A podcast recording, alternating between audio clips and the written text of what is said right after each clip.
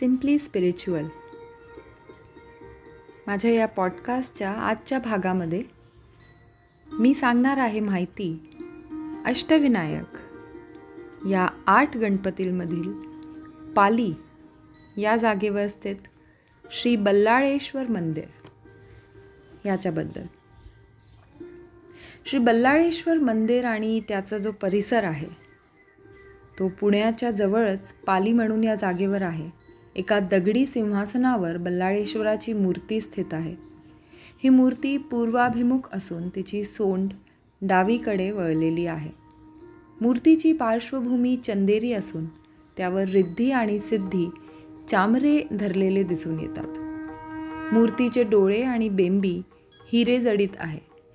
ही बल्लाळेश्वराची मूर्ती तीन फूट उंच आहे. ही एकमेव ही जागा आहे, हे गणपतीचं मंदिर आहे जे त्यांच्या भक्ताच्या नावावर याचं नाव ठेवलं आहे. बल्लाळ म्हणून एक त्यांचा भक्त होता, लहान मुलगा होता, त्याच्या नावावर या मूर्तीचं नाव ठेवलं गेलं आहे. हे मंदिर अशा प्रकारे उभारण्यात आले आहे की हिवाळ्यात दक्षिणायनात सूर्योदयाच्या वेळी सूर्याची किरणे थेट मूर्तीवर पडतात. मंदिर हे संपूर्णपणे दगडी असून या दगडांना शिष्याच्या रसाने एकमेकांबरोबर चिकटवलेले आहे.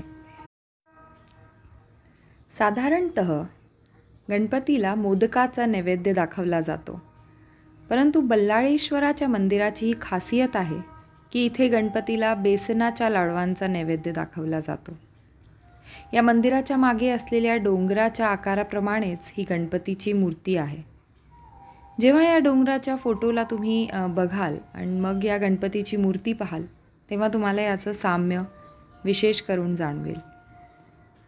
तर असा आहे हा पाली या जागेवर स्थित श्री बल्लाळेश्वर मंदिराची माहिती. उद्याच्या भागात मी श्रद्धा सिम्पली स्पिरिच्युअलमध्ये घेऊन येईन अष्टविनायकातील चौथ्या मंदिराबद्दलची माहिती. नमस्कार.